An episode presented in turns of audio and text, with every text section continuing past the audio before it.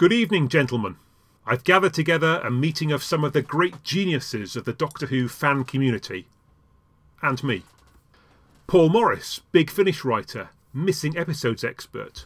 Welcome. How are you? Giles Sparrow, renowned astrophysics author and quiz show protagonist. Hello. Hey up. And Gav Rymel, Dalek prop chronicler, forensic researcher, and 3D set modeller. All well? Why, aye. The talents of these geniuses should be harnessed to a superior vision. With their help, I could turn this insignificant planet into a power base unique in the universe. Or we could just make a podcast. Look, can we just dispense with these phony northeast accents? But we're aiming for maximum authenticity for our celebration of Doctor Who's forays into the Industrial Revolution. Really? Look, everyone knows there are only three English accents in Doctor Who.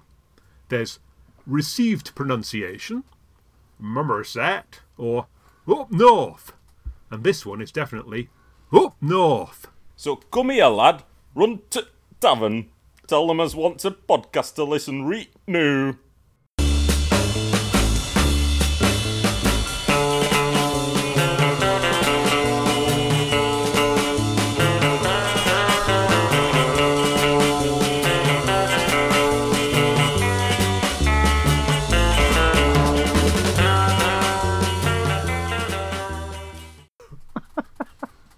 Could do that worse if you want. no, no, I, I, I think that's unbeatable, to be honest.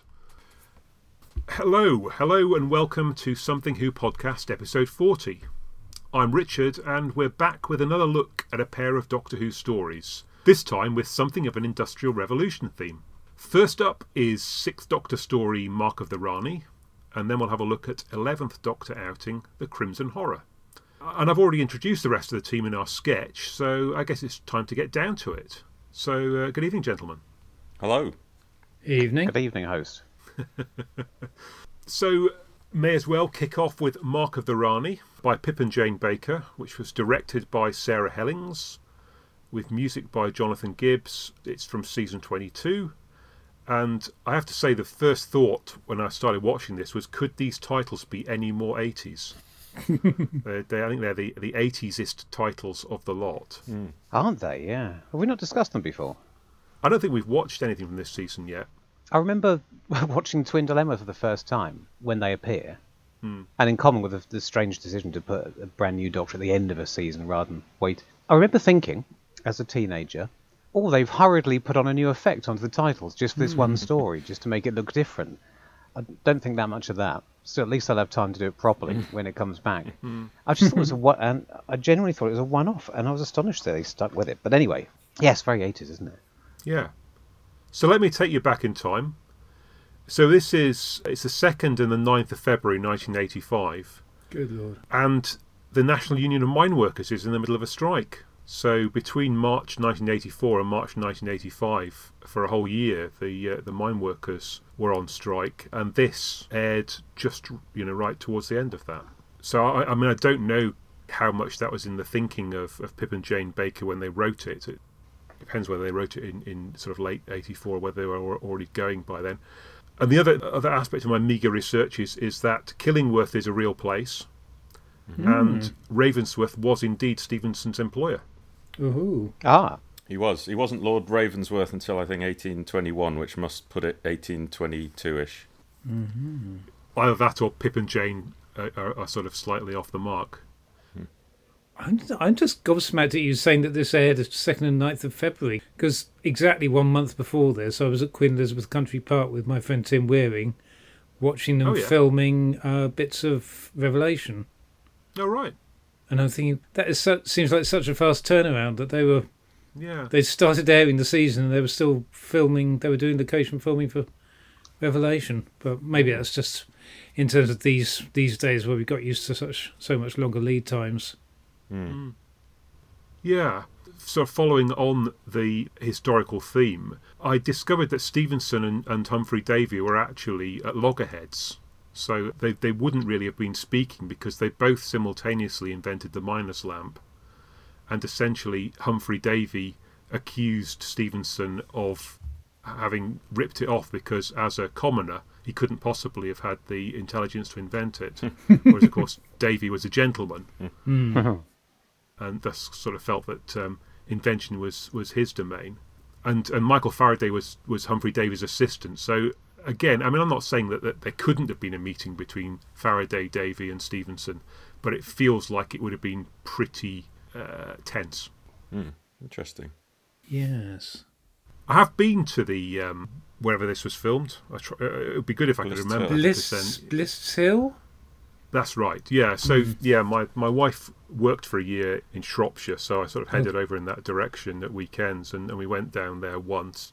I thought you were going to say she ran a bathhouse at Blists Hill. Well, I mean, you know, uh, that, that that would have been more exciting, wouldn't it?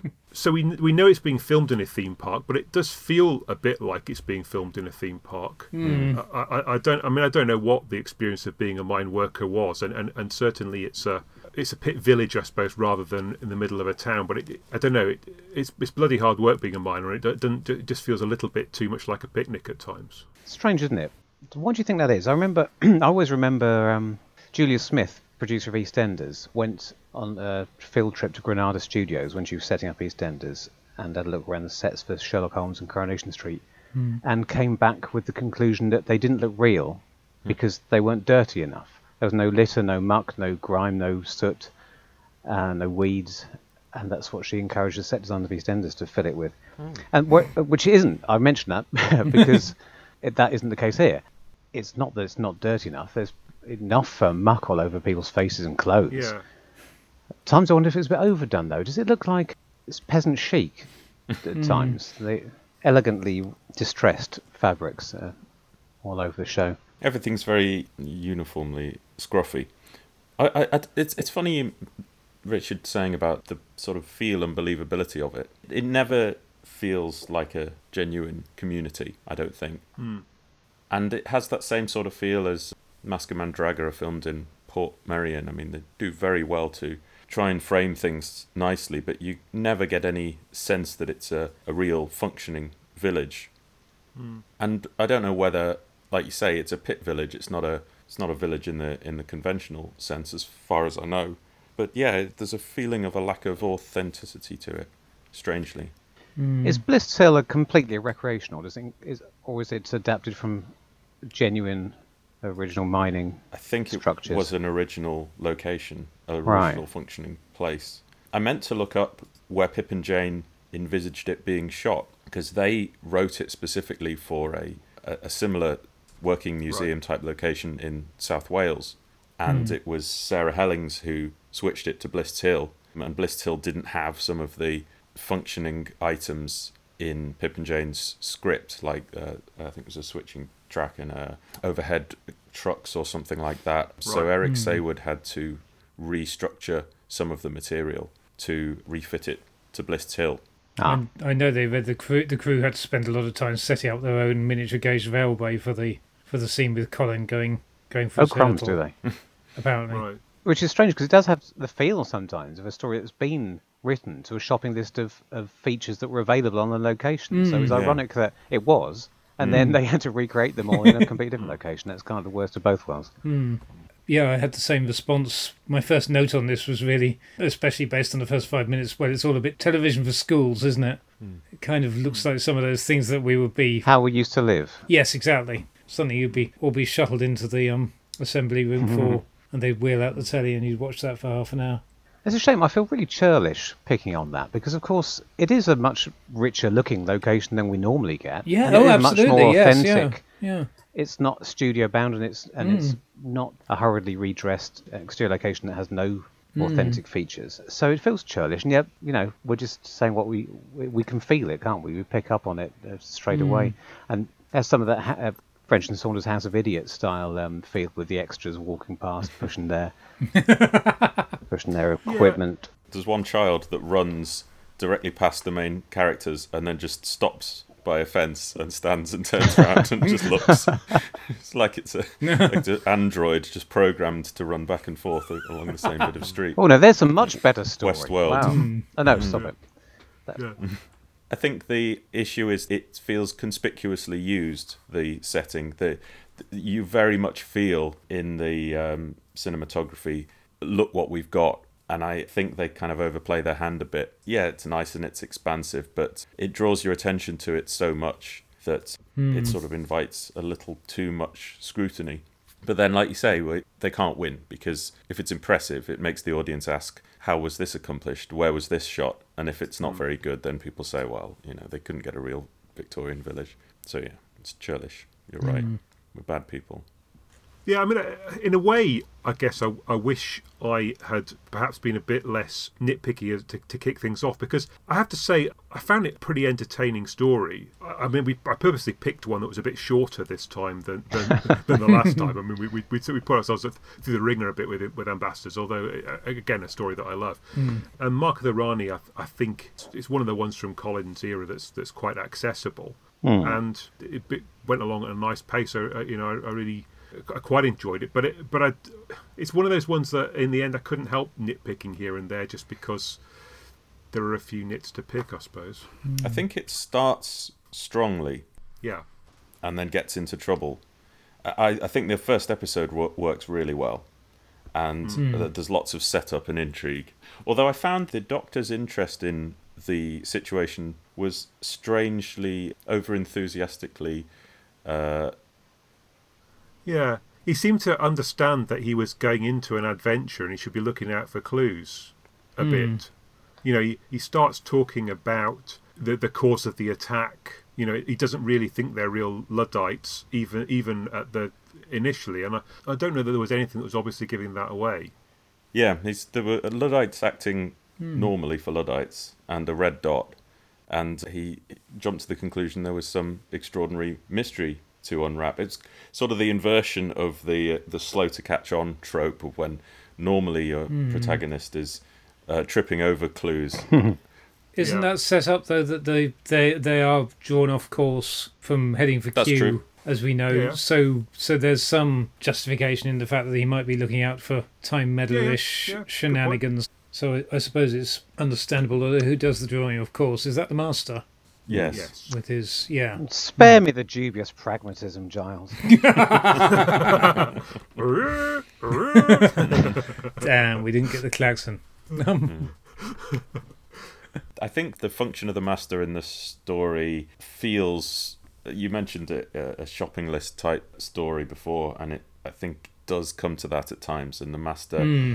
not having any particular role, the fact that he was a, a request on the shopping list, Hmm. I think feels obvious at times. But also, him and the Rani provides the episode's best bits. I think Hmm. their meeting is excellent and believable. Yeah. And um, villains not being just pointlessly villainous is always good. Hmm. Their two-way sparring and later the three-way sparring with the Doctor is definitely the, the best bit, and it's difficult to really imagine what it would have been like if there was a version without the Master, because the Rani doesn't get a lot to do. You may think he's badly served just skulking around in the shadows con- for three quarters of the story, but she's mostly confined to her bathhouse, um, flicking switches for most of it. So it's difficult to imagine that there was a version of the story with only one character doing all of that. Hmm. I don't know what Anthony and Amy thought, but I, th- I think they, they do re- both come out of it reasonably well. because as I understand it from the from reading the production notes while I was watching it, so my understanding is that that the Rani was initially the idea was they were going to give the Master a companion in the same sense as you know the Doctor has one all the Alright. time, and then when they came up with the idea of casting Kate O'Mara, they got the idea that no, let's make her an independent agent. Mm-hmm.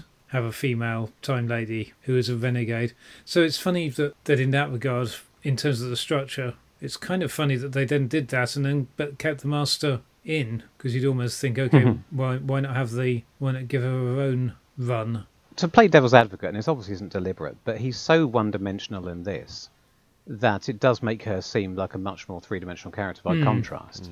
Hmm. And they don't try and hide that. They realise that as in the, and flag it up in the writing. They hang a lampshade on it, as the kids hmm. call it, where the Rani points out how asinine and moustache twirling he is, and his, his overcomplicated plans, which she delights in pointing out to him. And he has no actual.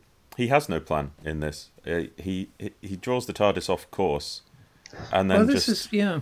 and then what? He's standing around in a field dressed as a scarecrow, trying to think of a way to eventually kill the Doctor, and weirdly, both he and the Doctor stumble across the Rani, who was already there minding her own business, as she apparently has been all through human history, which is quite interesting. Hmm. And it's kind of fun that the Master's sort of second fiddle, but it's also really awkward, and it really diminishes his character. That he just he's at a loose end. He's he's just kind of going to the petrol station to buy some raw plugs and bumps into the doctor on the way and tries to decide to kill him. I don't know. It's all really weird. The whole thing seems rather meandering to me. Very cir- one of those circular plots where it just seems we once we've established the location, everybody just seems to be wandering around, occasionally bumping into each other. Hmm. That's that's just how it feels. Yeah, the master is the epitome of that. I was going to say that, that uh, and Gav mentioned a little bit, was, was that the episode one, it, it seemed to me, was about the best episode one that we got in this particular season because we've got this this new structure of 45 minute episodes, and it feels like a lot of that Colin Baker season. Episode one, f- 45 minutes long, serves the, the purpose of a typical 25 minute episode one.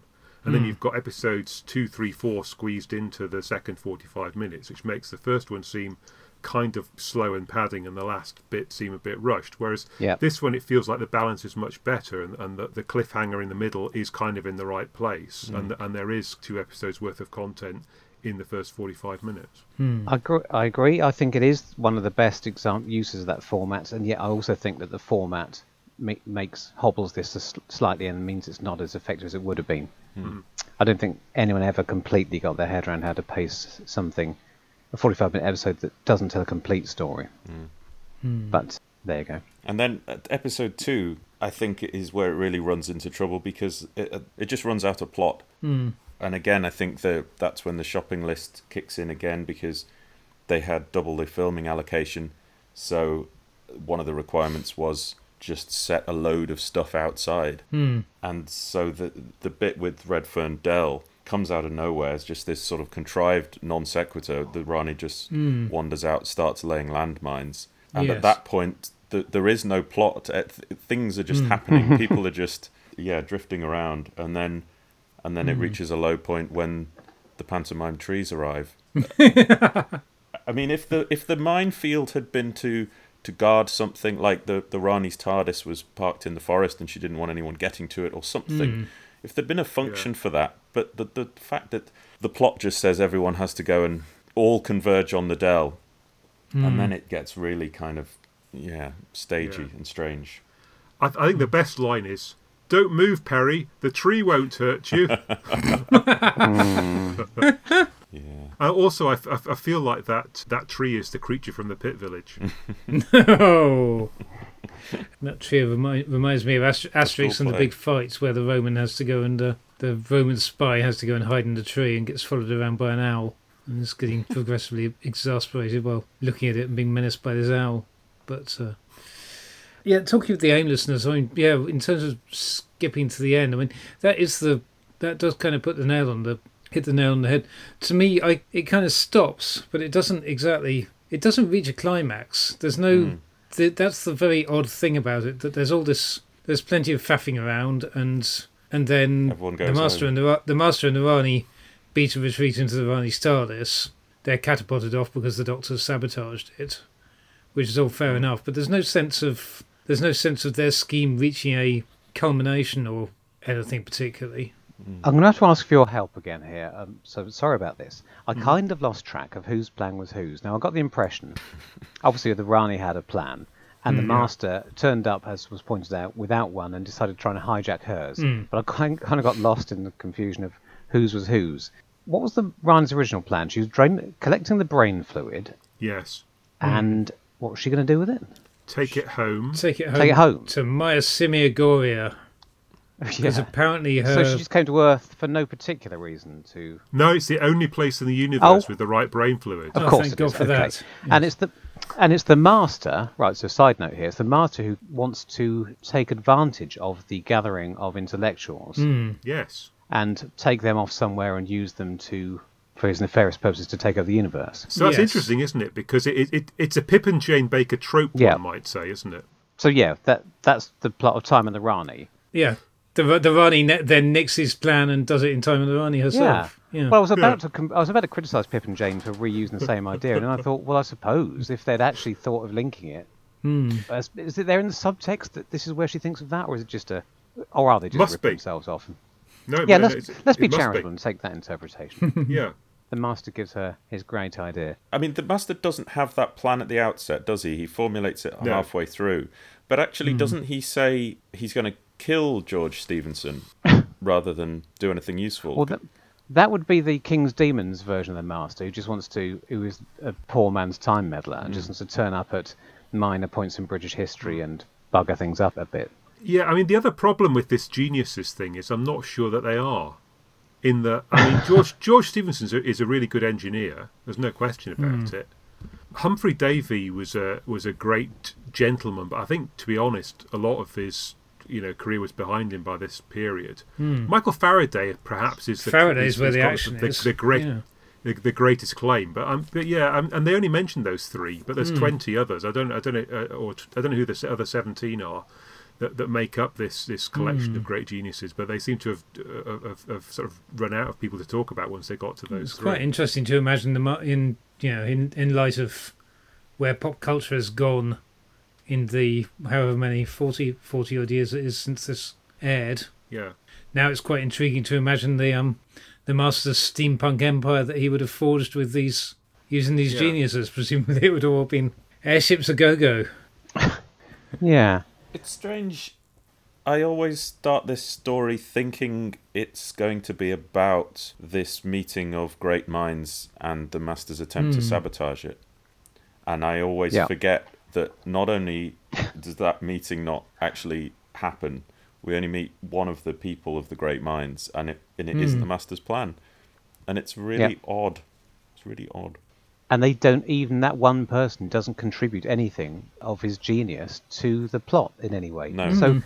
while I always hate to criticise a story for not being something for for what it isn't, it really does seem like it's more than a missed opportunity to not to use Stephenson in some way or hmm. or or steam or rockets or genius, hmm. but none of it.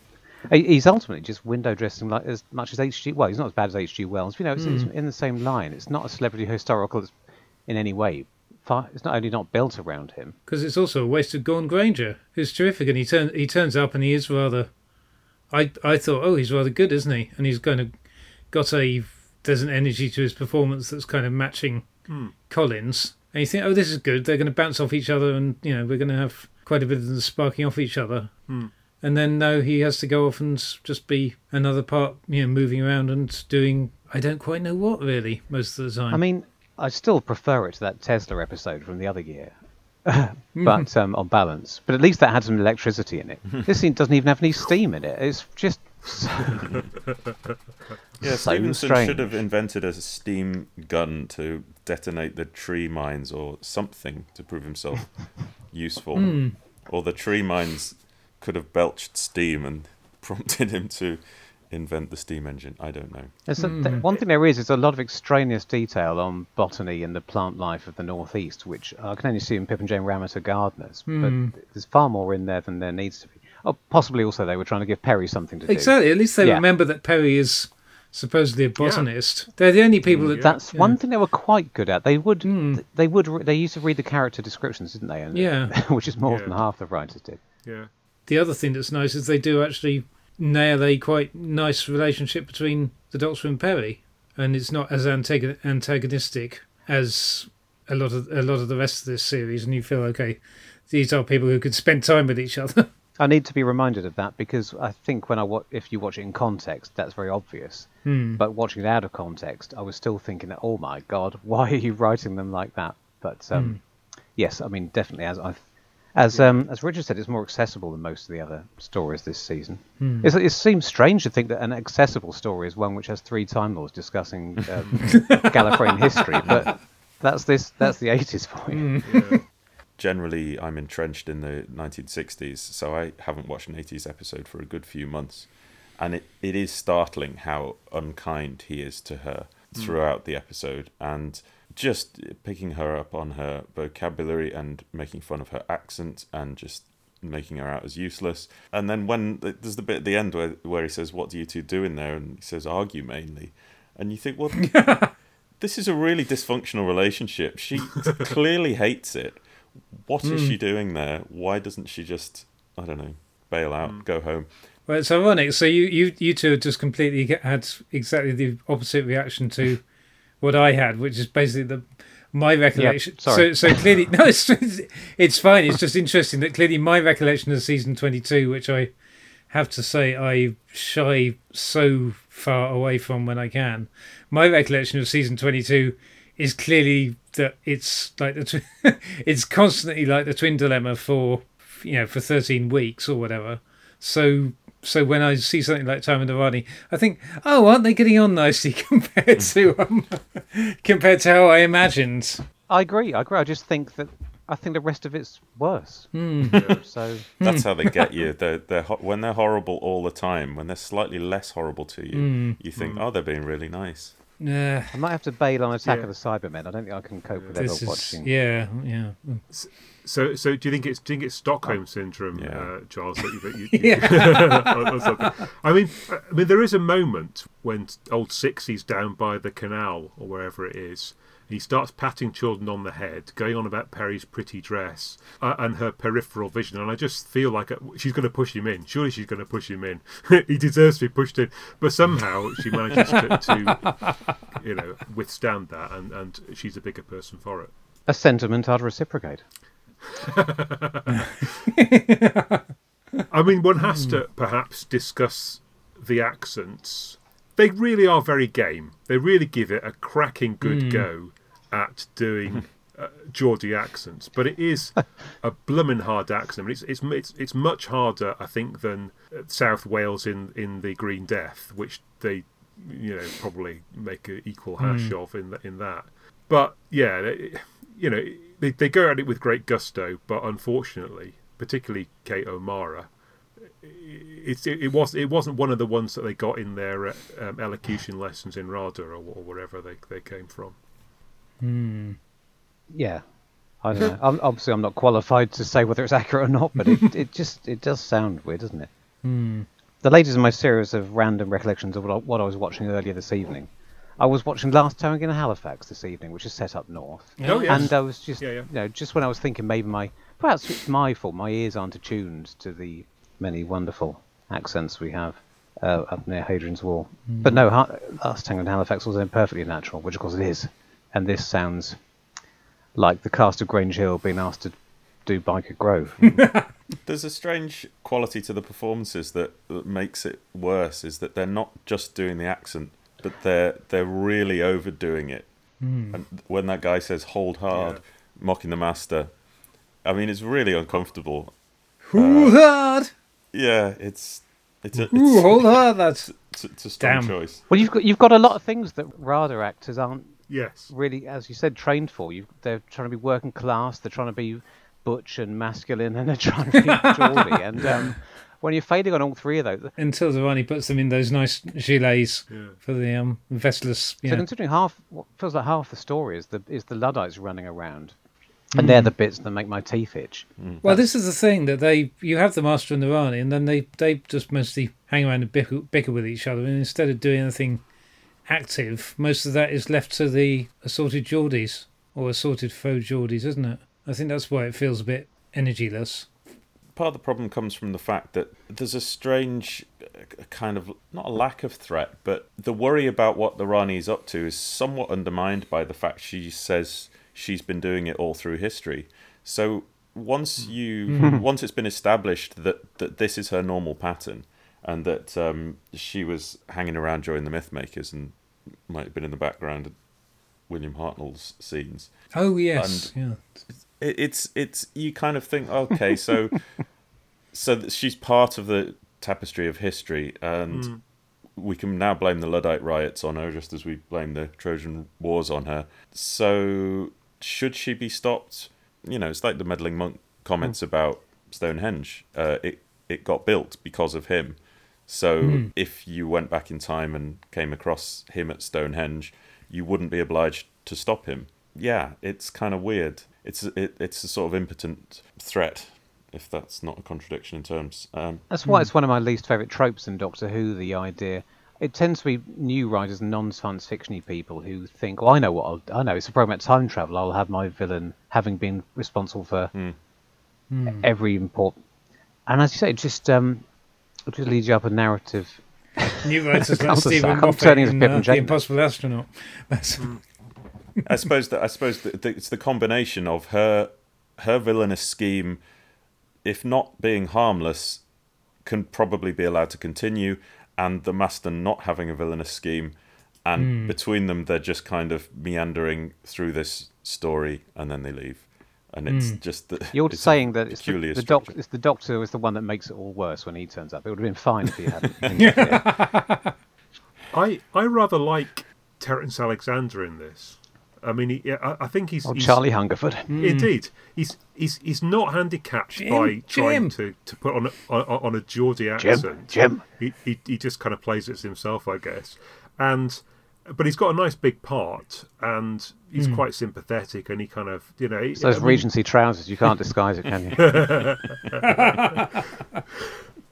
I mean, he's, he's another he's another person who, who doesn't seem to have an awful lot to do, but but at least he has a nice time doing it. Hmm. yes, yes, he holds it together. yeah.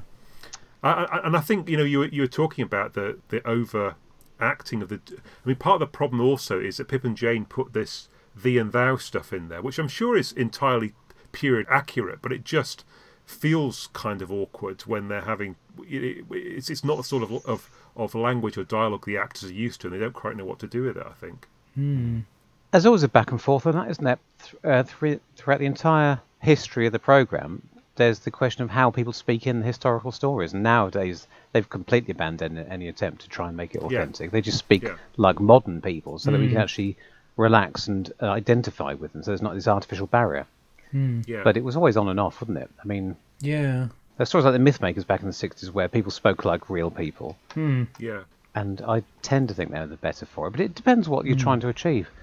Yeah, But- well, I guess with the myth makers, I mean, you can't have them speaking Greek, can you? Uh, no. Uh, but if they, and if they're going to speak English, then I suppose they might as well speak English you can understand than English you can't understand. That gives the Mythmakers the impression of being very Douglas Adamsy in its hmm. way, doesn't it? I've always had that impression because people in history times talking in that sort of way. Hmm. But uh, I know it's a difficult balance yet. I mean, that's I remember the thing with uh, Ripper Street when they hmm.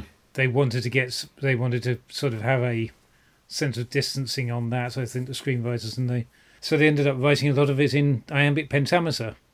So going in terms of the rhythms of the language, they just because they kind of going to Victorian stuff was not you know sort of they looked at Victorian speech patterns as best they could and concluded So- no this isn't odd enough and this isn't distanced enough, and so they they kind of went went full Shakespearean for it, which is odd and anachronistic, but yeah.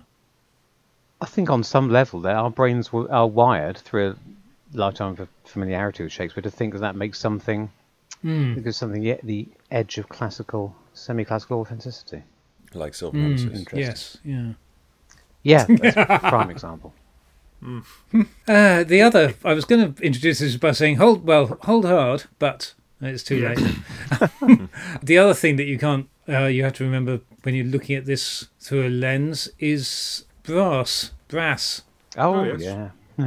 Yeah, which which have been on. I mean, we've got Gary Cady who actually turns up in this episode, uh, and then James Saxon turns up as Oscar in the Two Doctors yes. next week, and um, yeah, we don't get Timothy West, do we?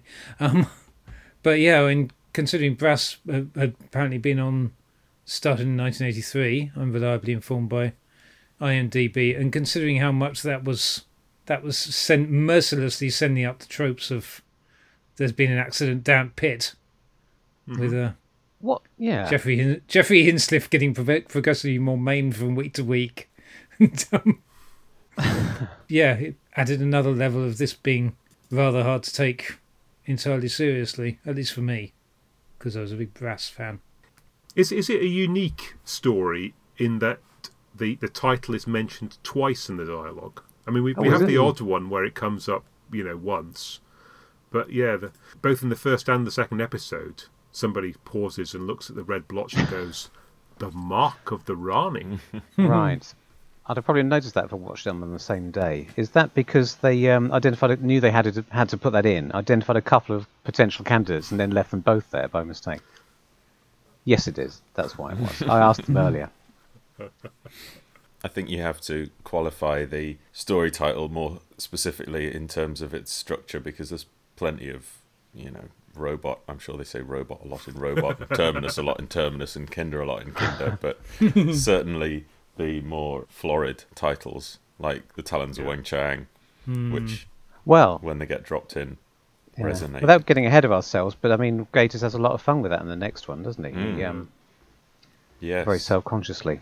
Hmm.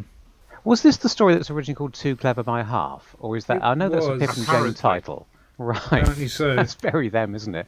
And Mark of the Rani sounds like Saward to me. Hmm. So perhaps he put them both in and forgot to take them out. Is that it? Have we got more? I've, I've got loads more Gold. Pip and Jane quotes that I haven't been able to crowbar in. Including The Rani's Varney's TARDIS is very nice, isn't it? It's quite a Oh, fun Oh is yes. Yeah, yeah. nice design, and again, it's it's so the the visuals, you know, again, it, it looks it looks good, and it, it carries through from the starts a trend of, of guest appearance, guest TARDISes for just a single story being better than the main one, Mm. the, the Doctor's TARDIS, which continues to this day, does it not? Mm. Yes, it does. Yes. well, apparently they did put it into storage, intending to use it Mm. in the Rani story the next year, which presumably would have been Yellow Fever and How to Cure Yellow It. Fever. yeah. Um, But they put it in that same corner where they'd put the um, the Doctor's wooden TARDIS and it warped. Because they, they still hadn't fixed the damp. Oh, hmm. Yeah. Yeah, the same corner that they managed to lose most of the stuff between. Um, uh, gosh, this would be a great anecdote if I could remember story titles. Mission to the Unknown and Dalek Master Plan. Mm. Uh, so much for your arrogant superiority. Seamless. Oh, tenuous. Yeah, well, give me the brain fluid. I'm off. Fortuitous would be a more appetite epithet. Yes. Come on, I had to, I had to try that one. Someone say bingo and put me out of my misery. Where's the one that I like the like the best? It'll be something devious and overcomplicated. He'd get dizzy walking in a straight line. That's actually quite good, that one. You see, that's quite good. Yeah, Oh, I wouldn't cut that out. Hmm. it's funny. It varies. And the baby T Rex. It's funny. I, I remembered being quite impressed with that in at the time, and I'm actually watching it now. Still, I kind of think, okay, the memory didn't cheat. I know, okay, it's a it's a 1980s effect, but it's actually not bad for as far as you see it go. So far as it wouldn't look all that out of place in Walking with Dinosaurs or something like that. I guess Oh. it's not embarrassing on the level of certain other puppet dinosaurs that we could mention. It kind of helps. They cut off when it's still basic, a little more than fetal. Though, Yes, doesn't it? yeah. Because you can't. Hmm. It's a bit. Mm. But yes, you're right. It always worries me that the embryo fluid is not all the way to the top. I know she's topping it up, but just it just it just bothers me that the top of its head's Yeah. drying out, and I'm worried that it's not okay. Yeah. I nearly I'll bought put it- that Needs to uh, moisturise. T Rex embryo about yeah. a year or two ago. Yeah, Wow, is it? it's it's in okay condition. What did they want for it? Mm. I can't remember now, but it was good home. obviously it was obviously a bit too much for even one of my insane moments of self-indulgence. Right. But I just thought I like dinosaurs. I like Doctor Who. Yeah. I could own a dinosaur from Doctor Who. That was Yeah. my, that and, was and, the- and, and not entire- the ones from Yeah, Invasion of the Dinosaurs. exactly. Yeah. yeah. Um. Um, Well, there we go. What's the and you were conclusion? outbid by a mysterious man from Wigan. Did they did they record these out of sequence? Because um, Colin's using Troughton's old coin tossing trick at one point in the in the tunnels. Is, is this after they've been together, or is, or did he just? Or Has did, anyone did, got a suntan? Did That's the Saward remember it? I don't know. It, it, it, it seemed kind of interesting. They switched the running order. I know. I remember picking that up, but I don't know whether they switched it before or after filming. Okay, what's another great observation from the team? Because apparently JNT turned up on location, having just come back from Singapore, doing his holiday come location scout tax deductible. that was an excuse to make it a tax deductible jaunt So I don't know which one they actually filmed first. But there's a couple of connections because there's also the um the whole TARDIS remote control thing. The Yes, oh, Staten you're absolutely right. which Yeah. the the Rani has one, and then the second Doctor Yes. gets one in the next, and the Doctor Sixth Doctor coming. So, you know, I've always wanted one of those Yeah, ever since. well, at least since the last two weeks episode, ago. anyway. Yeah, Hmm. yeah. I- I've got one more. note. I meant to, I kept meaning to talk about the hand use of handheld camera on location, but I Okay. never found out. I, I, well, no, I can tell this can go very badly. I should have crowbarred it in somewhere. Yeah, well, crowbar it in there. Did you notice that first-time director Sarah Helling uses a lot of handheld camera on location? Isn't it? It gives it an unusual feel, doesn't it? Yes. Hmm. Yeah, and I was wondering about an hour. I was wondering about an hour ago if that was part of the reason that the uh, location feels a bit weird because I don't know. Do we instinctively expect slow pans, uh, static shots? That the best are slow pan on a dolly in in a classical historical setting, and the use of a handheld camera makes it seem too modern. It makes it feel like it's it should be on videotape and it's a documentary. I, I I was unsure about the worth of this observation, so I didn't bring it up when it would have fitted No, in. I think that's actually an, an interesting point, Paul, because there, there is this kind of weird thing that if you're actually time traveling and you go into the past, Yeah. it's it's now, isn't it? It doesn't, doesn't matter that it's Hmm. a long time ago. It's now for you. So there's no reason why it should look any different from now. No. It's just we've got And it it's also our not in black and white. Oddly, yeah, Well, so I'm told. So the physicists tell me. yeah. I've seen no proof. I remember the precise moment the world changed from black and white to colour. it was uh, it was it was just at the start of the Green Death. Anyway, sorry, we we, we, we, di- we digress. Oh, the master kills a dog at one point. We could talk about that. He does. Does kill the a dog. Bastard. is, it's it's Yeah. particularly brutish, isn't it? Hmm. Actually, the, we've got no proof that his tissue compression eliminator kills people. It may all the shrunken people. They may just be asleep and dazed for a period of time, and then Aunt they, Vanessa's just sleeping. yeah, but they may get up and wander off and live happy lives. Planet of Fire. The mas- the master's small, and he's not dead, is he? Yeah. Hmm. Good point. So maybe there's a miniature dog around hmm. Bl- Blists Hill somewhere. So no one told Sarah Hellings how the tissue compression eliminator worked. Hmm. Well, that was that was what they I- said. In, that's what they say in the production notes. Nobody told her ah. how it works, and that's why It's just a gun. that's why people just vanish. Oh, But crikey. to my mind, that's hang on. Nobody told Pip and Jane how the tissue compression Well, eliminator yeah. works.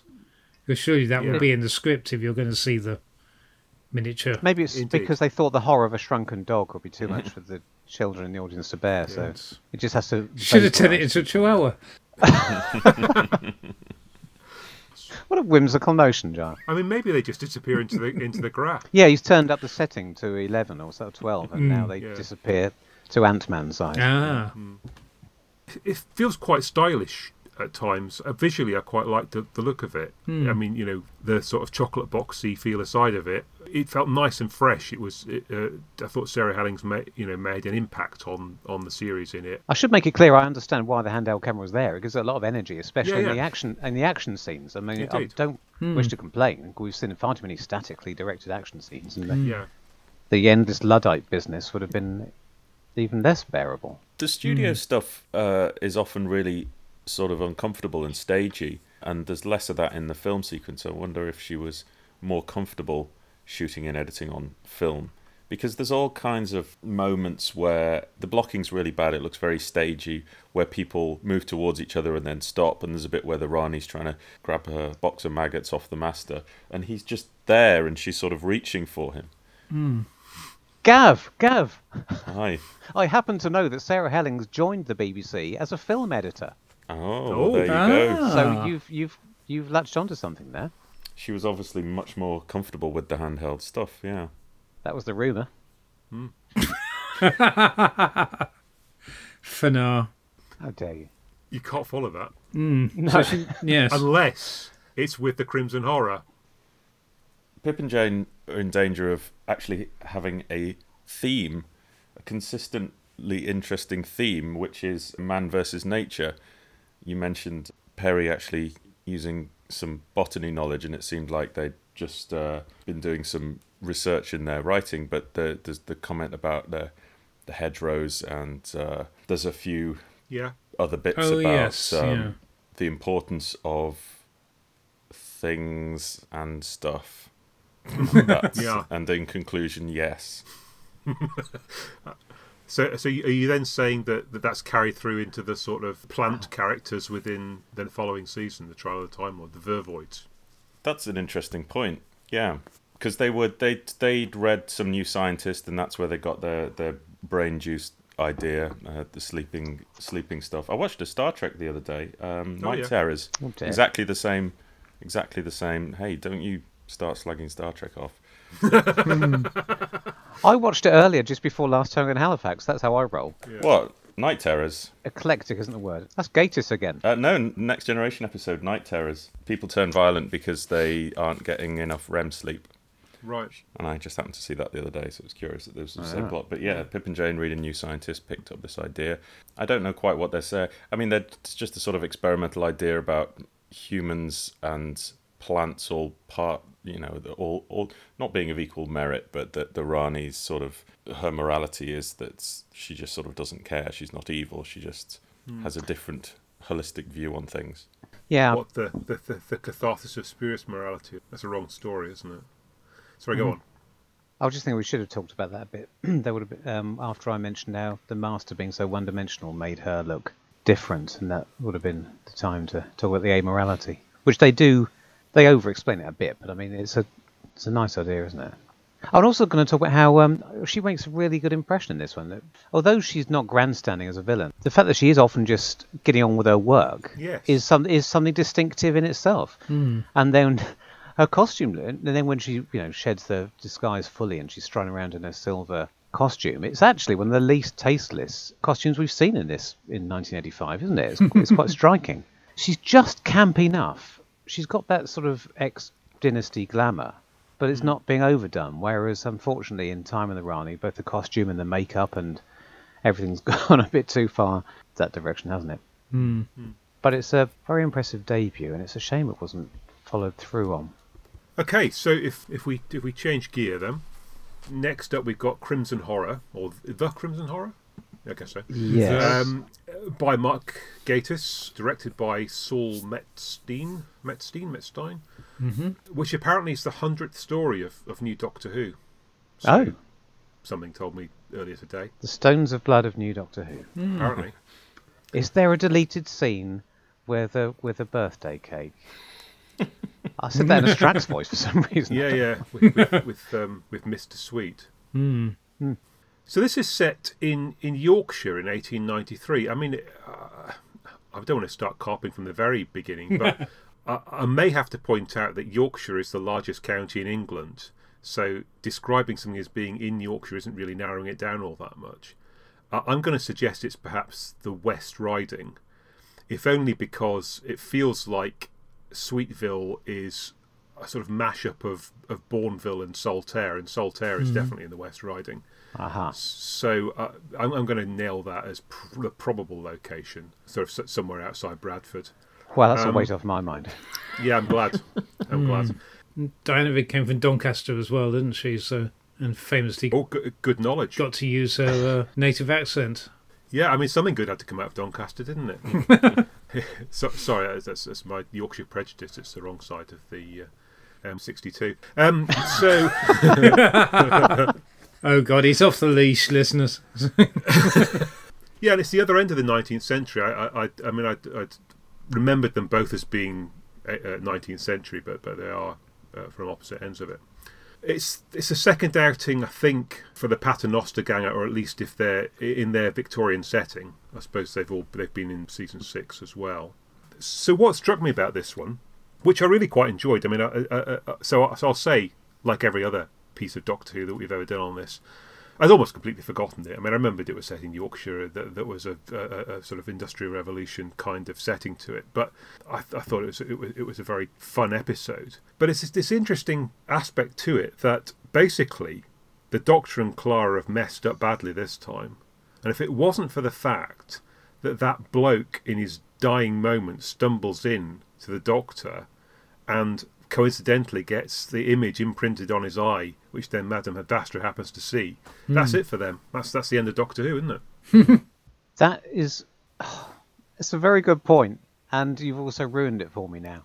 I'm just now furiously crossing out all the all the notes I've got about why this is so good. It's clearly trash of the of the lowest order. No, I, think it-. I, I think it's really good. It's just it's just in, just a point It's, that occurred to me. just an observation. It's not in any way.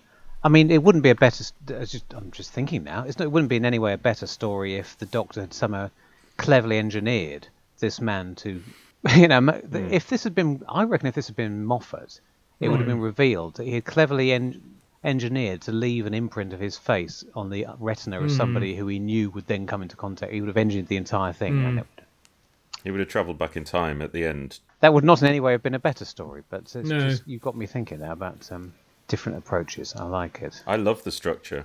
There's something similar that comes up later that uh, we might touch on where, I, again, Okay. it feels like, okay, if this had been, yeah, another writer would have taken a different choice and it's not necessarily better or worse. I love the structure of this. Yeah. I, I think holding the Doctor back is really interesting.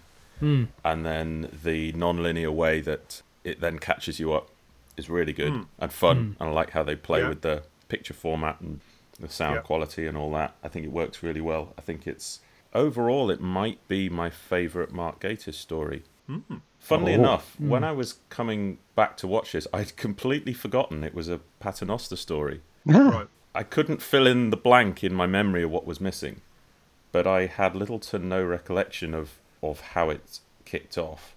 I thought it was interesting that, I mean, we talked about Mark of the Rani being a, a, a shopping list, but this was again a story out of necessity because there were script delays with other things, so this had to form a production block with the Snowmen, and as a Alright. Oh, result, okay. they hmm. they basically made two stories for the price of one. They retained the same cast and setting and director, hmm. and set two Victorian stories and just shifted the position slightly. I had no idea. Yeah. So it, it wasn't conceived as a Doctor Light story, which it kind of feels like it might be heading towards. I was going to ask that. Yeah, no, it was it was uh, it was a thing of necessity. It's no more than a third of the story that he's out of, is it? At the most, so it wouldn't be much of a Doctor Light if it were. And, and weirdly, It's quite Clara light as well. Well, I was just going to say uh, a big chunk of Jenny's stuff was originally Clara, or it became Clara, and then it was rewritten back as Jenny. Oh, the bit where ultimately Jenny is fighting the guys in the corridor in a in a leather catsuit that was an, an Emma Peel reference. Yeah, Yeah. absolutely. But that was originally Clara in a in an Emma Peel catsuit, and then they switched Oh. it to Jenny. So yeah, I'm glad yeah. it wasn't. Not so just because yes. Clara ever show any fighting skills e- ever again. Or, sorry, No. not again, but I mean ever. Ever. Hmm. Yeah. No, I'm very glad it was Jenny. On the subject of um, whether you remembered it or didn't remember, I, I remember almost all this, which is very unusual for New Who for me. And I think it might be, partly because I enjoyed it, partly because it's not overcomplicated. There hmm. isn't one extra twist or one hmm. gratuitous subplot that drags it down. It's hmm. all relevant and it's all good. So it delighted me as much tonight as it did at the time. I think I only have one kind of nitpick, and it's only a fairly small one. And it's just that I felt the two plot points that both converged on being related to the venom or toxin or whatever it was called felt like there was a bit of sleight of hand there, to because there was something slightly muddy about.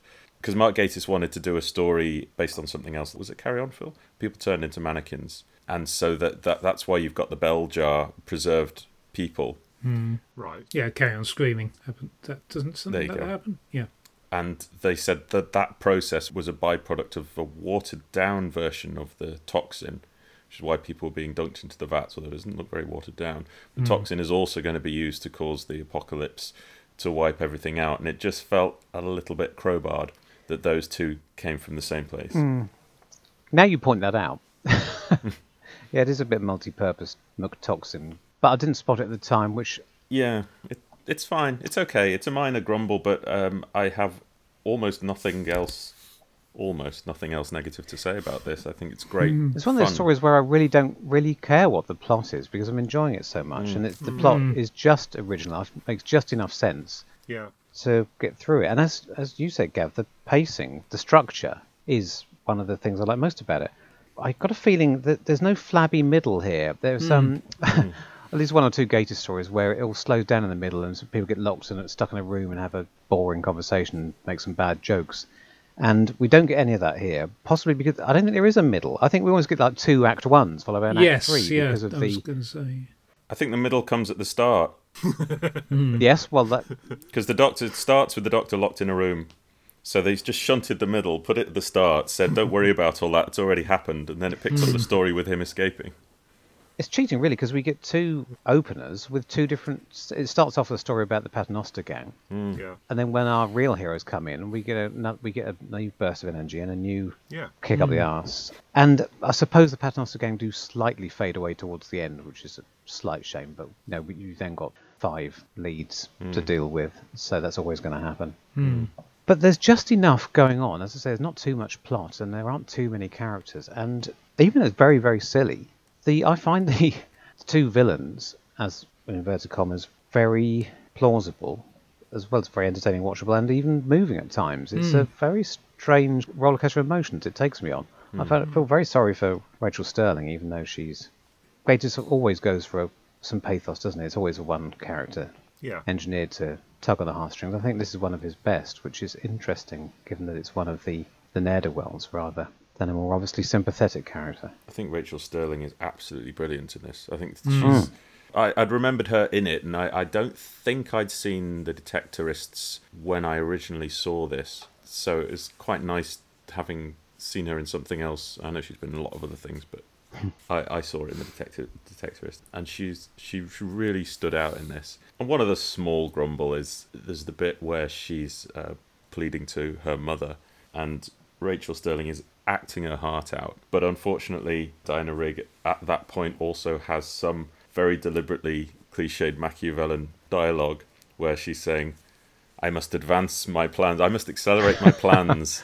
and Rachel Stirling's bawling her eyes out on the floor, giving it her absolute everything, and, and Diana Rigg's trying to uh, do some Bond villain work as best she can. Well, talking of Bond villain work, indeed, this is um, yeah, the plot is is basically. It suddenly occurred to me. Hang on, this is this is a Spy Who Loved Me slash Moonraker, isn't it?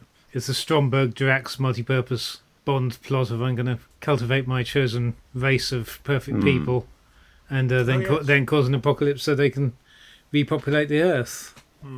We've had the chosen few who are going to repopulate the earth before, but they've never given it a pseudo-religious justification. No. Really, I mean, it's, hmm. obviously they don't go too far with that because I guess you're still not allowed to, like you weren't in the 70s. Hmm. Interesting, they push a bit further on that. And it's, it is nice after Mark the Rani to have villains with a nice big plan, and by big plan I mean a nice big rocket, hmm. something big and visible, and, and Just Yes. a plan would do. Yeah. not a little test hmm. tube. Yeah, I mean, I, I mean, I felt it was kind of deliberately humanist setting to some extent. I mean, it, it, it certainly has the o- overtones of the church and of the you know revivalist preacher, whatever. But it, but it also felt like maybe he hmm. was backing away from that, and it, and it was, it, you know, it, it was very much about sort of humanity creating something good on earth rather than some kind of ethereal hmm. yeah religion. Yeah, there's no depth to that, is there? It's just a bit of gloss. The it's chapel not stuff. that they're all going to ascend or anything, but it's interesting. Yeah, and I, I was saying, oh yeah, the chapel Quakerism and stuff like that, and obviously, you know, one of the models is all these, you know, these model communities and things like that. That, Yeah, as you say, Bournville Yes. and so on, all these factory villages that were springing up. I, I think actually a bit earlier than this in reality. It's full of references, isn't it? I mean, and this is the thing that Gatiss is incredibly well read and knows an awful lot about it about this this area in particular. So and I was kind of picking up stuff all over the place. But the nice thing is that it feels to me, you know, like it's a it's a fairly rare occasion where he actually, you know, carries all of that quite lightly.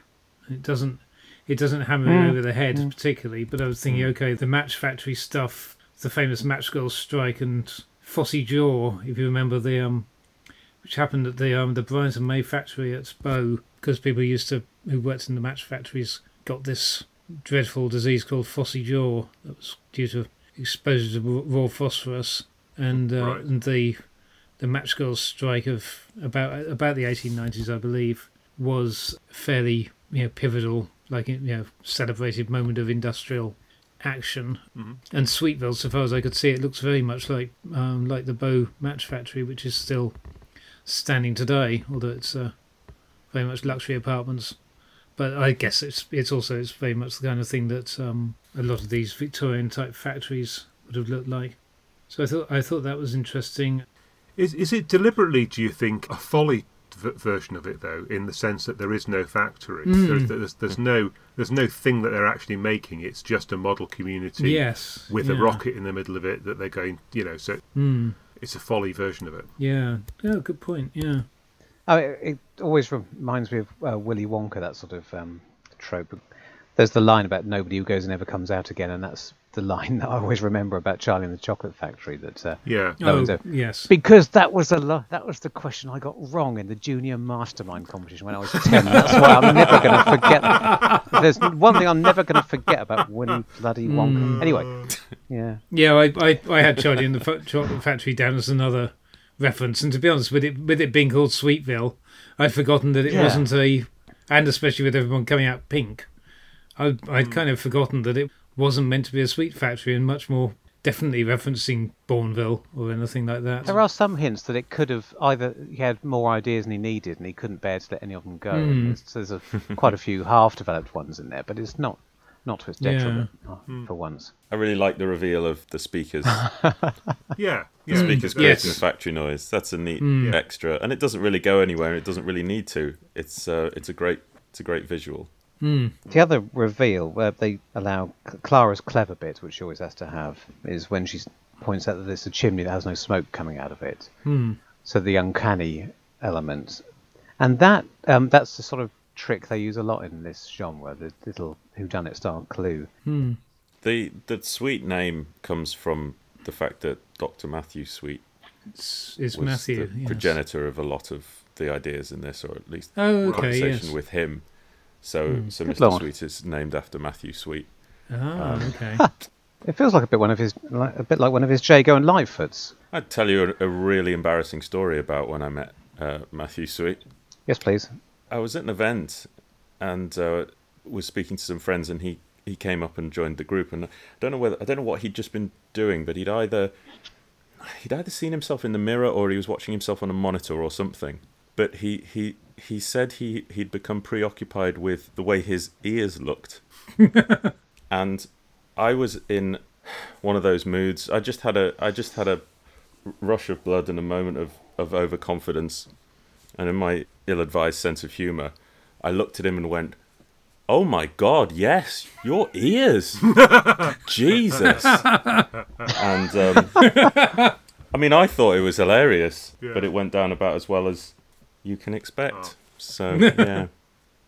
Are you hoping he's going to be listening? So there's going to be a backdoor apology Uh, n- I did subsequently apologise, and Oh. I think he because he won't be. Just If this isn't on going out on Radio. Three, you won't be listening. Yeah. Yeah. So you, think you, you, you might you might have you might have got so far as to the fact that, that he completely forgotten about it. Um, possibly. I mean, It's you know, just come back. make an impression. I, I also met Matthew Sweet at an event, and I I, I almost mugged him because I because I thought uh, you know you've got to take these opportunities when you see someone. I wanted to talk to him very briefly about the interview things off the Blu-rays, so I, I had a, a slightly over enthusiastic discussion with him about that. Uh, which he was so enamoured by the conversation that he faked a call from Paul Vanezis. I mean, I mean, of course, he may have had a call from Paul Vanezis, but he's, but he, but he certainly, We've he's- all he's- done he's- it. He certainly, certainly claimed to have a call from Paul Vanezis and disappeared uh, into the scenery. So yeah, we both had similar success there. well, I tr- no, never mind. I'm not, I was gonna say, one, I- I'm not going to. Yes. We, we I- had a nice conversation at the tavern once. Okay. Um, Obviously, he was trying to flog me an episode of Web of Fear 3, but uh, I think he slipped into Venezis on the, uh, when he went to get the tube home. But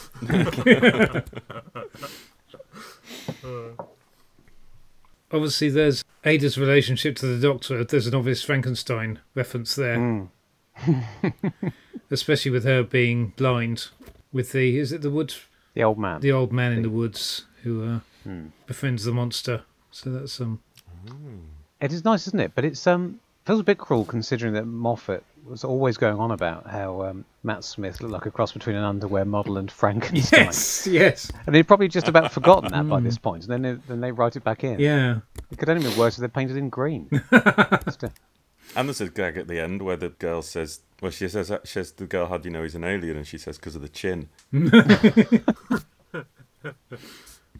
Uh, and of course, the Ada, you know, the fact that she's called Ada is presumably mentioning, you know, referencing Ada Lovelace in passing at least, who was uh, Lord Byron's daughter, which brings us all the way back to the Lone Cyberman and Villa Diodati, and uh, so it's uh, everything's connected. One of the little literary references I picked up, the, the red leech itself is a reference, is a Sherlock Holmes reference. I forget which one. It's one of Oh, those uh, off off screen Ah. adventures. oh, the right. case of yes, the red leech or something gets Ah. mentioned. Oh, okay. So he did meet Madame Vastra then.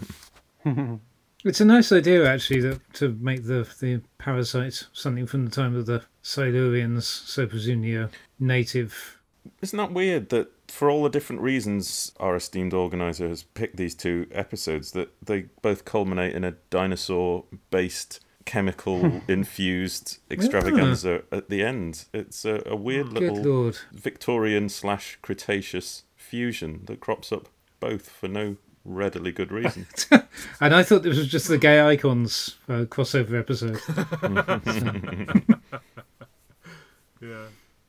Didn't anyone think that the sinister mortician, the bloke in the Oh uh, yes. yes, in the mortuary, that's why I said know what you're gonna mortician. He rem- he reminded me of a Gatiss of Gatiss Yeah. Exactly, character, I- Miss Butcher from the League Gentlemen. He's doing the Yes. same mannerisms and everything. Yeah. I'm same sure voice. that's him Right. Yeah. I didn't notice that last time. I spent more time than is healthy looking up and actually checking and trying to figure out who it was, and that he is a What's the genuine, character's Hillary. Genuine Hillary actor. He's Hillary a- Briss, of Briss. course. a, he's Amos, so he is played by Graham Turner. I wonder if- Apparently, No, is the actor. Mm. I assume Gatiss didn't write it for himself and then get dissuaded. But I uh, it's a nice wonder. thought. I kept looking and thinking, is it Gatiss in prosthetics? In, in you know, because I was thinking, oh, is it is it one of those makeup? Is it a League of Gentlemen style makeup job or something? Is the- yeah, absolutely. Uh, and of course, he's got a um, yeah. Talking of references again, we're throwing in our Doctor Who ones there. That that's Talons of Weng-Chiang, isn't it? The um, making all sick that. Oh, was, yeah. isn't it? I can't Mm. quite remember what his what his lines are, but it's clearly a nod in that direction. And I just realised that one with the because I was trying to think, oh, you know, where's the reference? The whole that bit you were saying about with the I've I've been foolish, Mama, when Rachel Stirling's on her knees, and of course I suddenly realised that's from Ghostlight, isn't it? Oh yeah. least Yes, I'm. it's um. I'm. si- I was watching. I was watching it. I was thinking, hang on, where have I seen this before? Where's where am I picking out the reference? And that's poor um, what's the name when she just before she gets petrified. Hmm. I think in terms of Mr. Sweet, I'm, I'm talking about the little red crustacean version, not our mutual friend. Uh, the, the symbiotic nature of these two is, is novel as well, isn't it? We haven't seen a lot of that in Doctor Who. It would that's nicely done. It's not just ancient alien trying to take over the Earth or a mad human trying to remake the world in their image. It's, it's a combination of both. No, it probably this scheme probably wouldn't have happened if they hadn't both been joined at the. Uh, well, I'm not quite sure where they were. Oh, Joined at the nip. oh dear. It's a wonderfully grotesque idea, isn't it? It's. Uh, I'm surprised they. It's uh, technically it technically falls into the category of having no. Well, apart from Strax, I suppose you kind of eliminate the cast when you got the Doctor involved. It's got no alien elements like a like a Silurian story because the the menace is all Oh yes. homegrown as far as we know. It's not it's not an alien leechy mm. parasite, is it? Mm. It's a it's a Silurian era one that she said she found in the Thames. Mm. Oh well, true. Yes, I used the word very loosely, Oh, I wasn't contradicting you. What did you say? loose to the extent of being wrong. Oh, oh no, I wasn't. I called it an alien earlier, just about two minutes ago. But I meant to say um, Yeah, creature Uh, thing. I mean, it is alien in the one sense. It's not an extraterrestrial, as far as we know. Yes.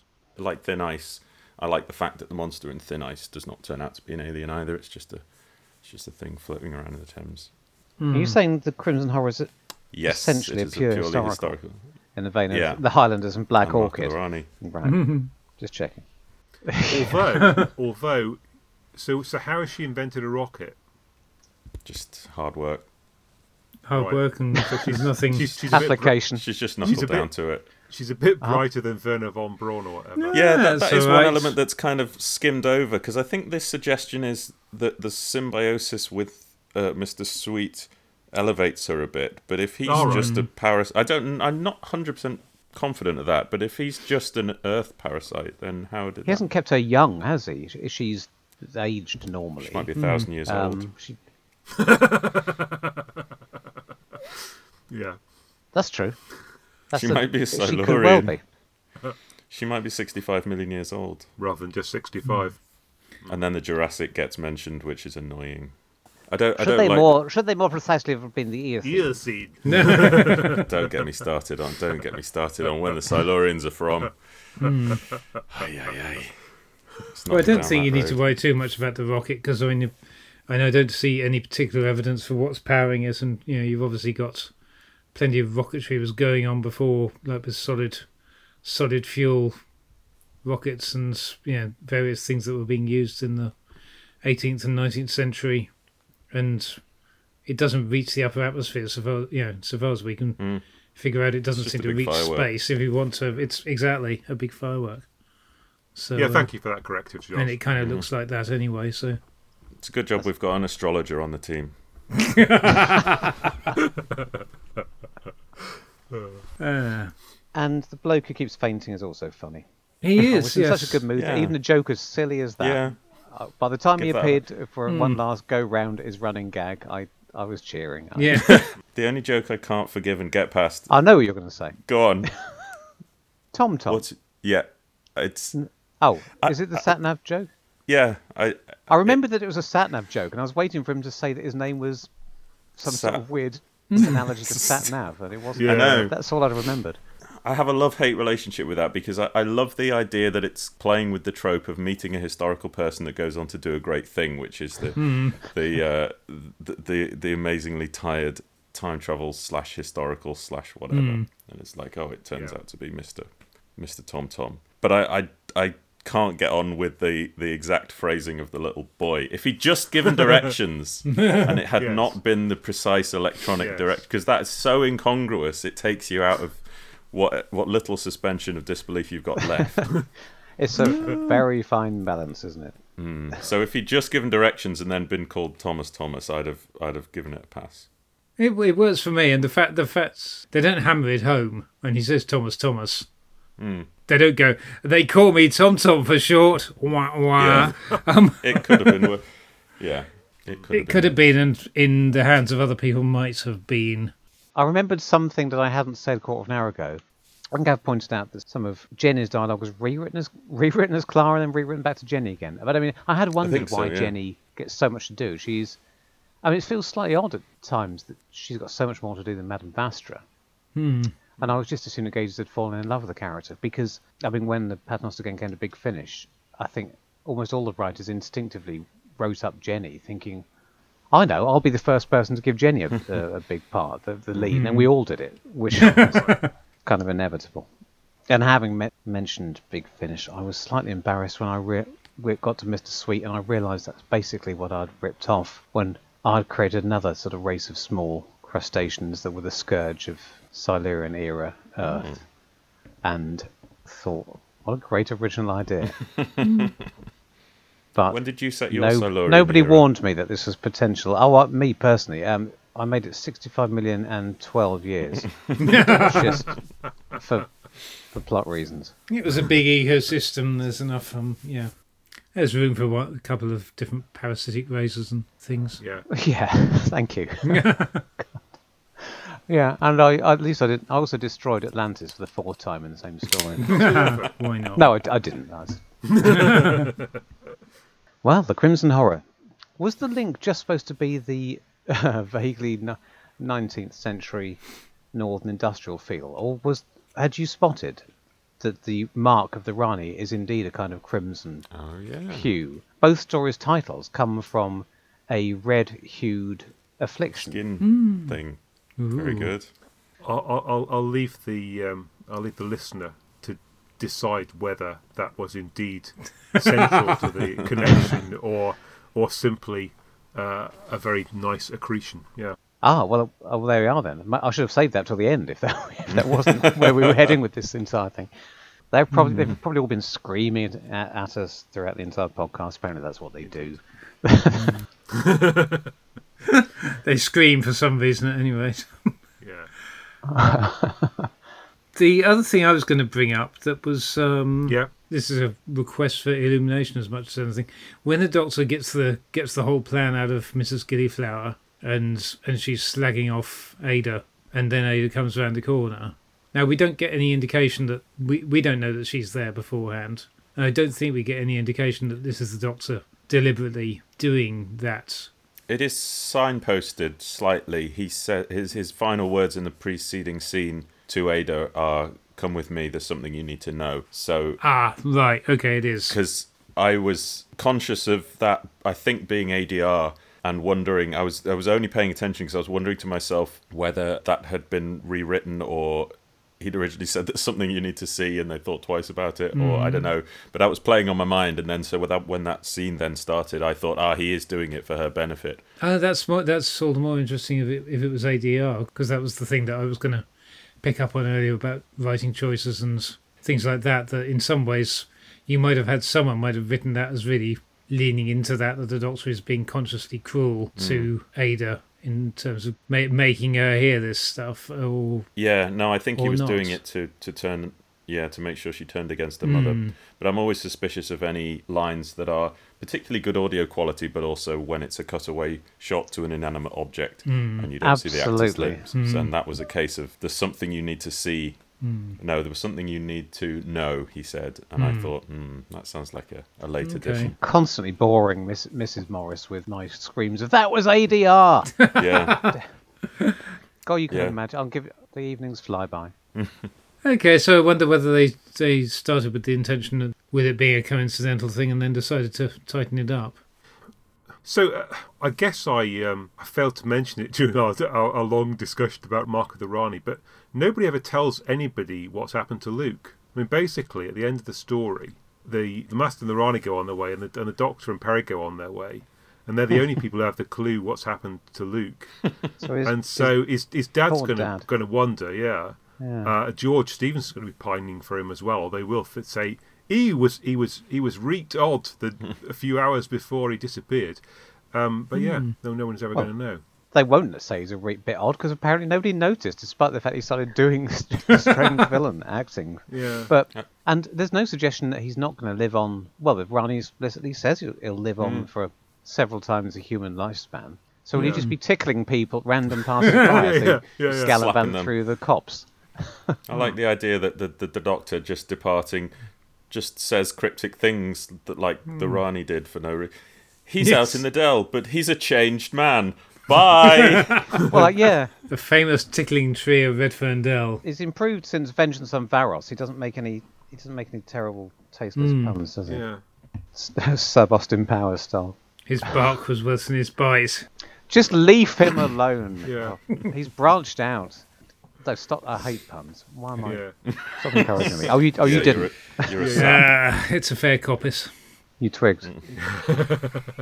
oh, that was good. That's worth the wait. yeah.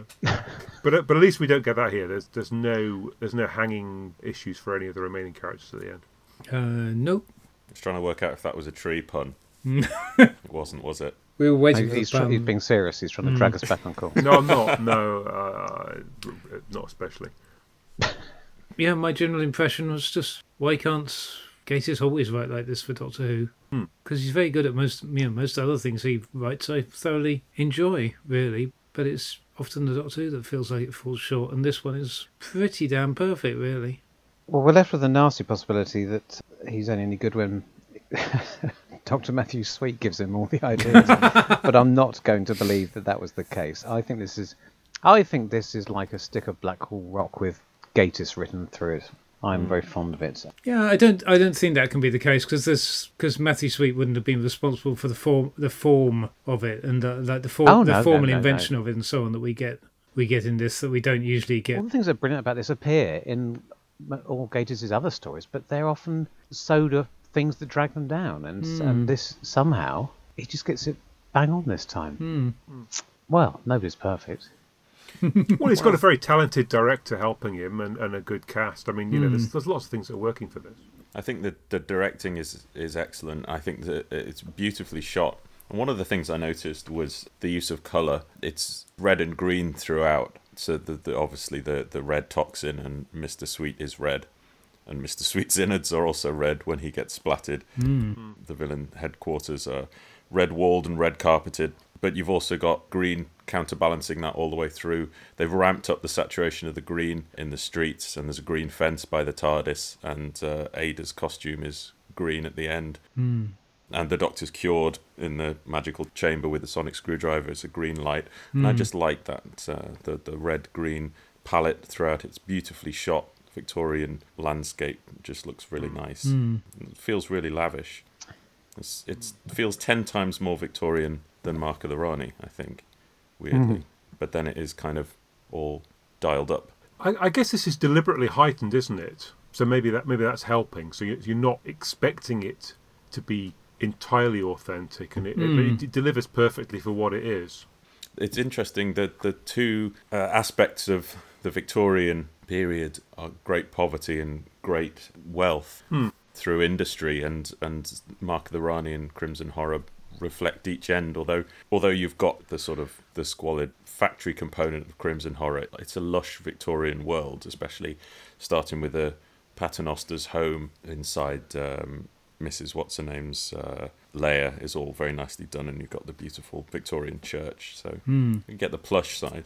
Yeah, and e- even even the lower characters are sort of almost middle class, aren't they? I mean, Mm. that, that that the, the the whole thing about those model villages is that nobody's living in Yeah. Mm. It's kind of bringing everybody up a bit, Mm. isn't it?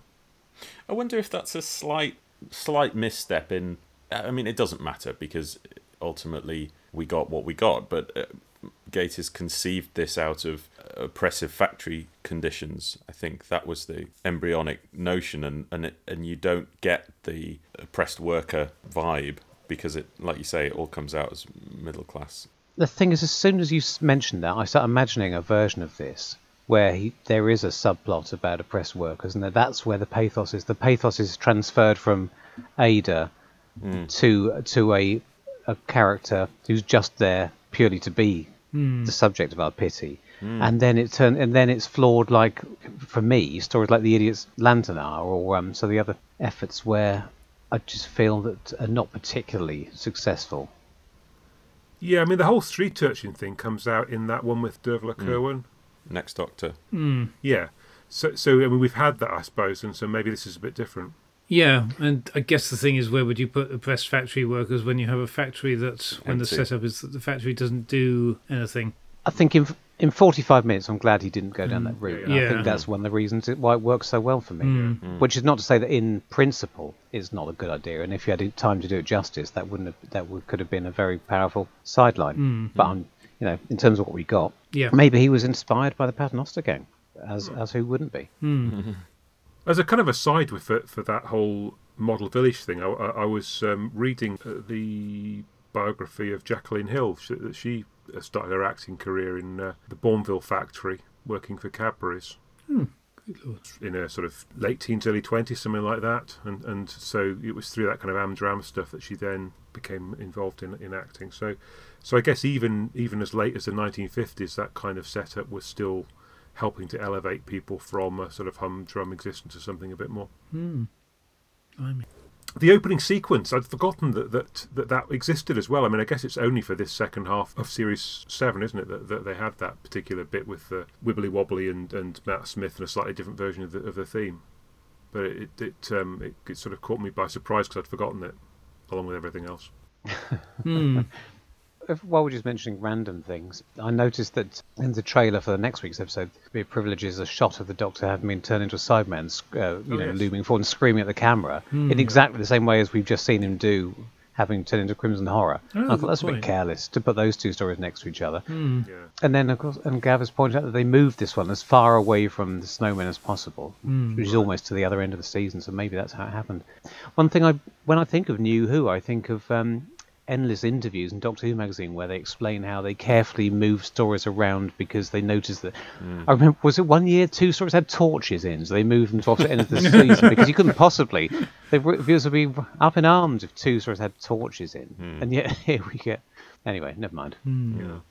It is not a criticism, just an observation. This episode was underrunning, so they were desperately looking for bits and bobs to fill it with. So that end scene with the, you know, Clara goes home, Ah, meets with the kids, that was relocated from uh, Journey to the Centre of the TARDIS and shunted in to that episode.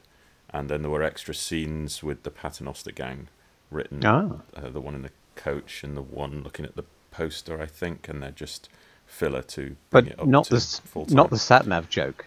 it was always there from the beginning. That was in the original pitch. The whole episode is based around the satnav joke, and it expanded outwards from there. It's nice because it, it doesn't overplay the sort of Strax tropes, as it were. Yeah. You know, the the the boy boy girl confusion hmm. and stuff like that. So I think we get it we get it once, but we don't we don't dwell on it, and and it just hmm. it uses him uses him well to you know we have a series of equally amusing gags. You know, like the the stuff with the horse. There's always a lot of resentment in the in the Doctor Who community about through Strax mainly the Sontarans have become a, a joke, and it doesn't worry me too much. And Linx has some quite fun Yeah. and funny lines, and I think he's he sometimes he's sort of being kind of knowingly ignorant. Linx, I mean, in the same way. I mean, I'm not saying Strax is knowingly ignorant, but uh, I mean, it, it doesn't feel a million miles away when, you know, like when Linx says your system of breeding is inefficient and you should change it. And these kind of, I mean, it, it's it's naivety rather than stupidity. Hmm. Yeah, I, I think Strax is as close to Linx, the original Sontaran, as we've had. I mean, I- you know, it's hmm. like the two Doctors Sontarans I, I find harder to recognize Yeah. yeah, it's it's not literally because they're completely different. Um, you know what I mean? So yeah, I, I the Strax doesn't bother me, but um, No, but there's yeah, w- Well, w- there's a lot of comments like can't wait for the Sontarans to come back and be a, a threat and not a laughing stock again, and sentiments to that effect. It doesn't doesn't worry me. But then they they were entirely dreamt up as being a satirical, yeah, and it was a satirical idea in the first place, really, weren't they? So, and you get that in Linx and to some extent with Stein, maybe, and then yeah, it just gets forgotten about, and they're just just another warmongering race, but they leave out the satire. It's not playing it for laughs in the Time Warrior, but they're fun scenes with uh, him and Irongron. Hmm. There's all kinds of fun bits. I, I really like the Time Warrior. I think it's underrated, and I think uh, Strax is an acceptable offshoot of that. Hmm. It's fine. Any other thoughts about the Crimson Horror before we uh, bring this one juddering to a halt? Just that I really liked the um the Doctor Clara relationship at this point, and I remember what a breath of fresh air she was. I mean, okay, we had the impo- in this sort of impossible girl phase. I'd kind of forgotten about this because I kind of think about Clara in series the series eight and nine iterations instead, and I thought, oh yeah, she was a breath of fresh air. I not to say anything Yeah. against Karen and Arthur, Amy, Amy and Rory particularly, but but yeah, it was a, it was a nice, interesting, you know, fun relationship they had going on there. What struck me when I came to watch this today and find it on iPlayer, scrolling backwards through time, Hmm. and I couldn't immediately remember what season it is because I'm. Hmm. It's like four years in a row. I'm not great at place. But when I was looking at the later Clara seasons, and I thought, oh, it's it's definitely not that season because my as soon as I saw the row of thumbnails, I just thought they're all so grim. And the Crimson Horror, I remember being fun, and so I hmm. scrolled up and thought it's not that season because that's slightly less grim, but it's still not fun. And then hmm. I finally came to the right season. I thought, oh, that's the that's the fun season where I didn't feel miserable at the end of each episode, hmm. and there it is. So yeah, it was it was a point I was fully on board Yeah. with uh, with the new series, and it hmm. was great great to revisit it. And kind of linked to that, I'm contractually obliged to say that Matt Smith is the best thing in this, the best of many good things, as I do every time we watch a Matt Smith. He's just astonishing, and we didn't know when we were well off. Unless, of course, we did know when we were well off. But uh, you know what I mean. It's the turn of phrase. He's Yeah. a, he's amazing. Every he gets the best out of every single line. Yeah, Bring him back to our screens. I thought that exact thing. I mean, he- like you say, he does it throughout, but there's one line in particular where he, it's just a throwaway. He says, "She's a lizard," and you just thought, how can you make that be that good? There's no, there's, n- there's not enough meat in that to be that good a line. There you go. I think he does that bit where the Doctor switches from dark to light, or no, or light to dark on a s- sixpence, much better than any others. Some people, I mean, I don't wish to pick him up by criticising other doctors, but um, he does it so lightly, with just a sort of slight n- narrowing the eyes. And um, whereas some people have to, some of the other doctors have to change their entire physicality and voice to get that across, and comparatively, it's a bit heavy-handed. Ah. well, you know, not long to the 60th anniversary, and we'll see him again, won't we? Won't we, please? Surely. Yes, and it's, I suppose it's also a a return to the era of, of, of the run up to the to the fiftieth, and Mm. more Doctor Who than ever before. Um, yeah. oh dear, that's a Now different- then, that's a- now, now. we never did get to the bottom of that, did we? And this is not the place to start. Not now, no. no, um, no, never mind. So Unlike the snowman, there are no clues to No, there uh, are no- return to missing episodes hidden in here. Although no doubt some people on the forums did some numero- numerology. based- yeah, yeah, Crimson. Oh, no. so okay, so so essentially, what we've got here are, are, are two stories set in the 19th century involving some kind of chemical reaction on people that kind of transforms their behaviour. We've got strong women who have who are sort of single-minded in in their activity to to get what they want, I guess, at, at kind of whatever the cost. And I suppose one of the one of the stories is a bit more fun than the other, but they but they both have their light moments. And you've got a you've got a third act that links back to the Cretaceous period for no particularly good reason. In each one. and the colour red. Hmm. and the colour red. FF0000. Splendid. okay, well, look, I mean, in that which case, what's left is to uh, thank you all for uh, you know very pleasant chat through these two stories and and for your company. Um, and I'm sure, I mean, we have. Uh, it, it, it's it's fair to say, listeners, we've we've got a few other combinations up our sleeves, which we'll probably have a trawl through and, and work out which is the best one to go with next. But but um, but yeah, so we'll be with you in in a a few weeks' time, uh, depending on how long it takes me to edit this and get it out. And um, we'll look forward to seeing you then, or, or, or you can hear you, you hearing us, I suppose. it's, an acceptable. splendidly Fo- it's an tortuous finish. acceptable form of speech to say we'll see you then. Yeah. I don't Nothing always nice, put my. strong ending. I don't always put my foot through the TV when Yeah, yeah. when they say it on television. I suppose. Is there anything that any of you would wish to, uh, you know, of your work you'd wish to promote before we put this to bed? Gav, try and sell me your book because I, I, I still need to be persuaded. I just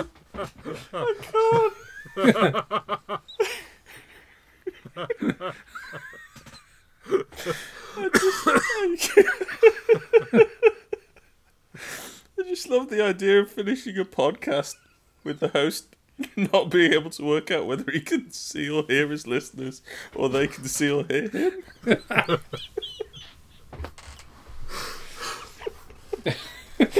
oh, I'm sorry.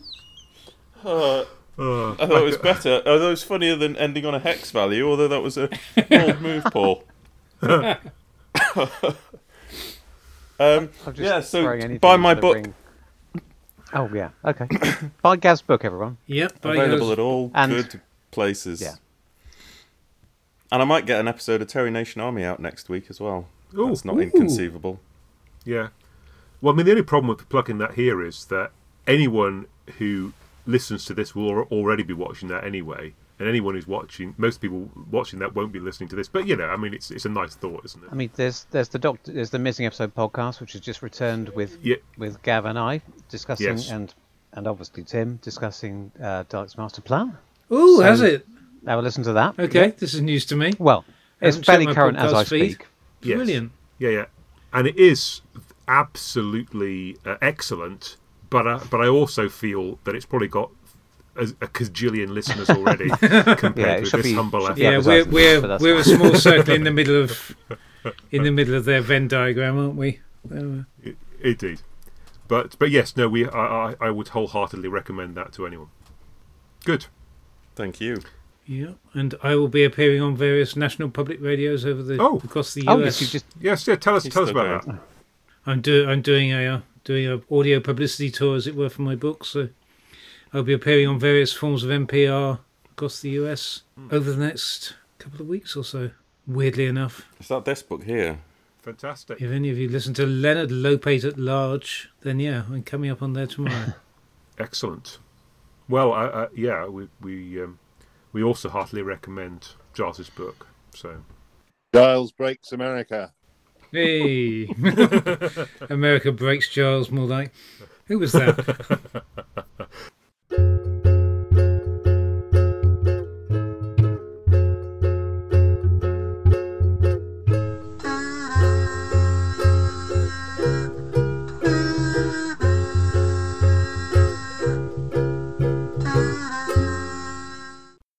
this, this is a this tangentially. Does anyone know? Is anyone familiar with when the boat comes in? Because I desperately wanted. Ah, to yes, of course, and that, would was have been an another thing. but I've never seen it. So uh, well. I have been in the room when it was on, Pretty- but uh, but I haven't said I'd actually watched it. I'm familiar with it as an Alan Partridge quote and nothing more. When the boat comes in, yeah, I'm pretty okay, sure. we'll cut that entire bit out then. yeah. My instinct, initial instincts, not to mention it, were right. Yeah. yeah.